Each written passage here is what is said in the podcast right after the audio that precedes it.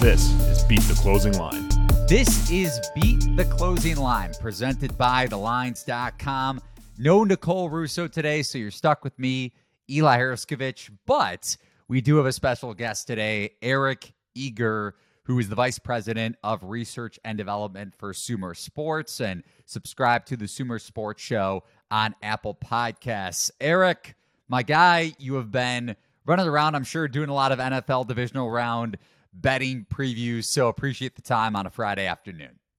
Hey, Eli, it's a, a, lot of fun, and um, yeah, I mean, look, we're not gonna we're not gonna get Saturday football now for like months. so, uh, what better way, you know, to you know, uh, you know, enjoy what we have left than to uh, talk about it uh, endlessly all week, uh, which is fun for me.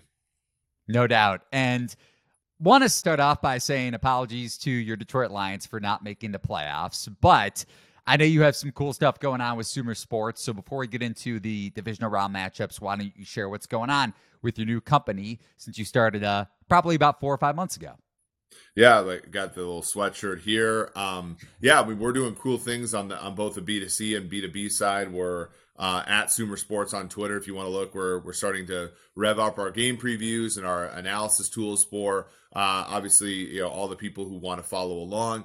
Um, we are really enjoying, um, you know, the the work that we're doing for the teams as well, uh, which has been, you know, really fun uh, roster optimization, that kind of thing, which has been uh, a real fun challenge. Uh, that you know we did a lot, some of that stuff at PFF, but not quite as much, and uh, so it's been cool to dive deeply into that. And um, so yeah, I, have really I've really enjoyed it, and uh, I'm looking forward to you know what what's in store for the next few months as far as trying to understand the NFL better and uh, you know disseminating that to to you know the great people out there. No doubt, and we'll have some great previews on these four divisional round games with Eric in a moment. But before we get started, be sure to give the video a thumbs up, subscribe, and ring the bell to get notifications whenever a new episode from the Lines is released. And also head over to thelines.com to get the latest and best NFL odds for these games. So, Eric, starting off with the Kansas City Chiefs off the bye facing Jacksonville, or the playoff bye, that is. And Kansas City, pretty much a nine point favorite across the board, total around 52 and a half. Now, interesting trend, and I'm not a trends guy per se. I know you aren't either, but Kansas City and Patrick Mahomes, 11 and 18 against the spread, is a favorite of a touchdown or more over the last three seasons. And obviously, when you factor in inflated lines, that could certainly be taken into account here. So, do you think this spread is inflated against the Jaguars after their miracle comeback uh, last week against the Chargers?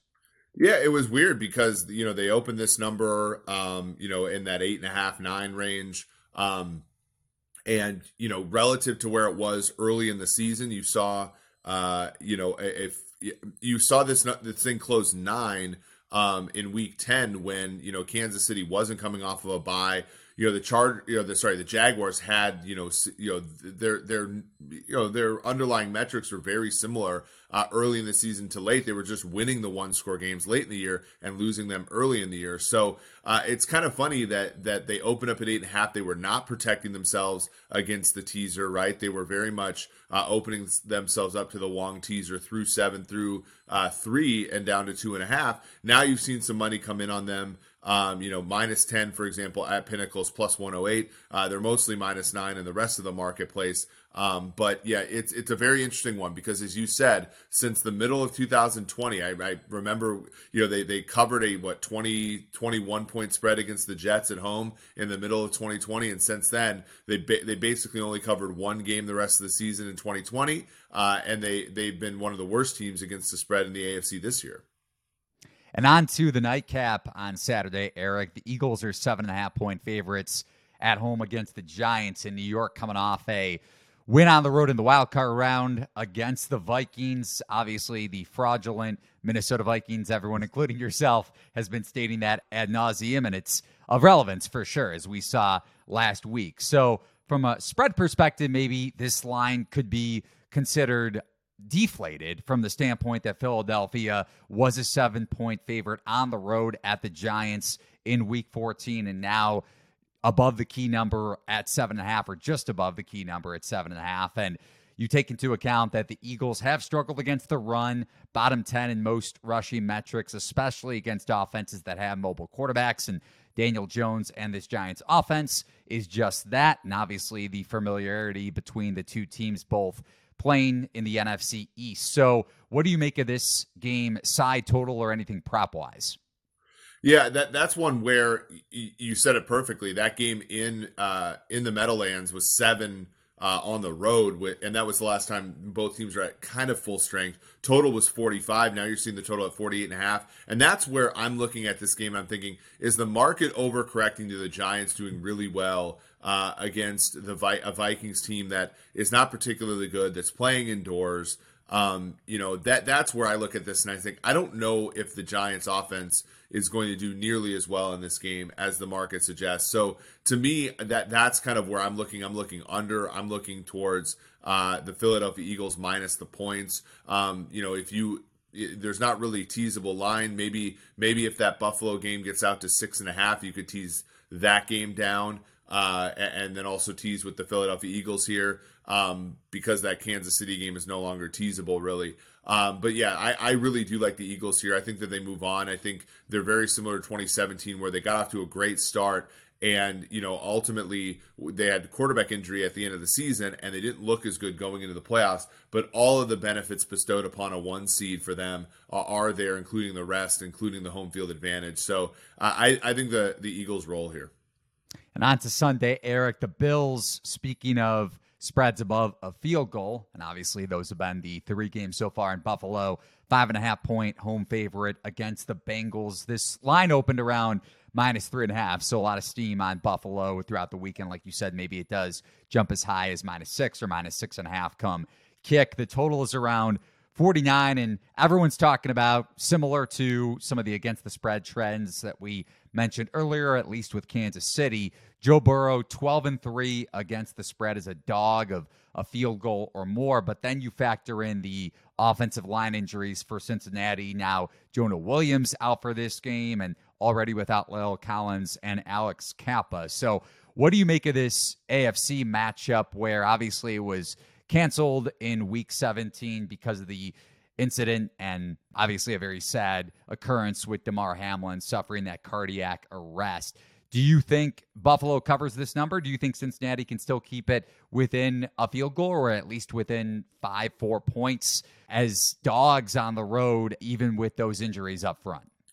Yeah, I think, you know, the five matters not a ton in the NFL, but like, you know, I, I like this. I, I liked it at four and a half, but I think even getting five now, you know, if you get in a game where you're down 11, then that five matters a little bit because you you can miss an you know the two point conversion and still cover the number. That's where four has kind of been an interesting spot uh, in the past. Um, you know, usually is somewhat of a key number, less so now where teams are going for two point conversions or missing extra points more. But I I like the Bengals outright in this game. Like I think when you look at you know what the Bills want to do early in the season, they were not blitzing at all. They were just you know, rushing for, trusting their pass rush uh, and, and, dealing with the issues that they have coverage wise with uh, Micah Hyde being out and you know, Kaiir Elam being younger and and Tre'Davious White being out for a lot of the year. Now they're they're blitzing. I, you know, both linebackers blitzed eight times last week. Uh, Milano got home for four pressures. Edmunds got home for three. Taron Johnson had two pressures on two you know blitzes, and Tre'Davious White blitzed twice. So they're no longer uh, dealing with like you know the the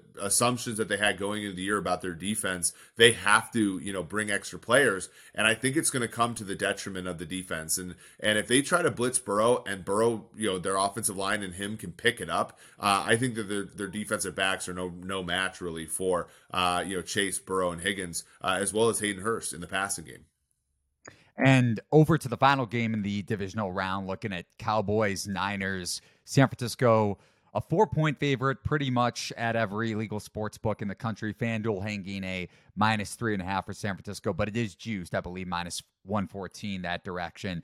So to me, this is my favorite bet of the divisional weekend, Eric, and I think it's a pretty good sell high spot on Brock Purdy, considering the Cowboys defense is the best defense he'll have faced up to this point, and they could put pressure on him and you factor in his some of his erratic decision making that hasn't been taken advantage of against the opposition. I think Dallas can, but Total looking around 46 and a half. Anything for the final game on divisional weekend for you?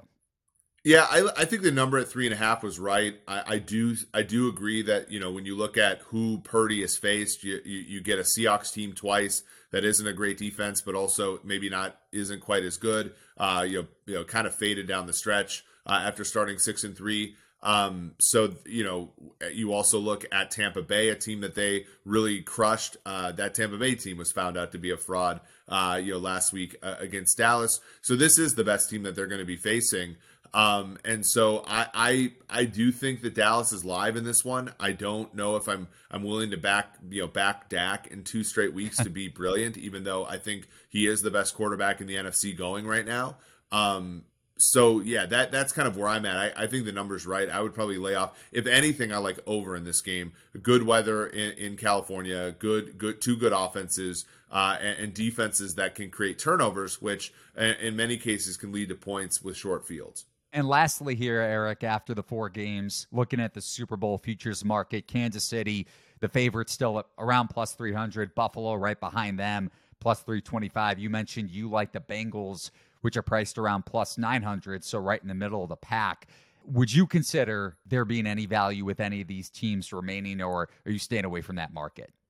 Yeah, I mean, for now, like rolling the money lines over is generally better, especially because there haven't been a ton of like switches in the game spreads. Last week, you actually had movements towards Buffalo, uh, and and at, at one point Cincinnati that maybe made the money line rollover not quite as good. Uh, but yeah, I think you know it, it, the team that I like. Uh, I like I like Kansas City. I do think they have a better road of it. Uh, I do think Cincinnati you know, you know, knocking off Buffalo would make Kansas City's odds better in a weird way, just because uh, you know they would be playing at home, even though they've lost three consecutive games to Cincinnati. Uh, so it's Chiefs for me. I think it's Eagles for me. Those are my, the two teams that I think have better uh, than their market odds uh, opportunities to win uh, the Super Bowl this year.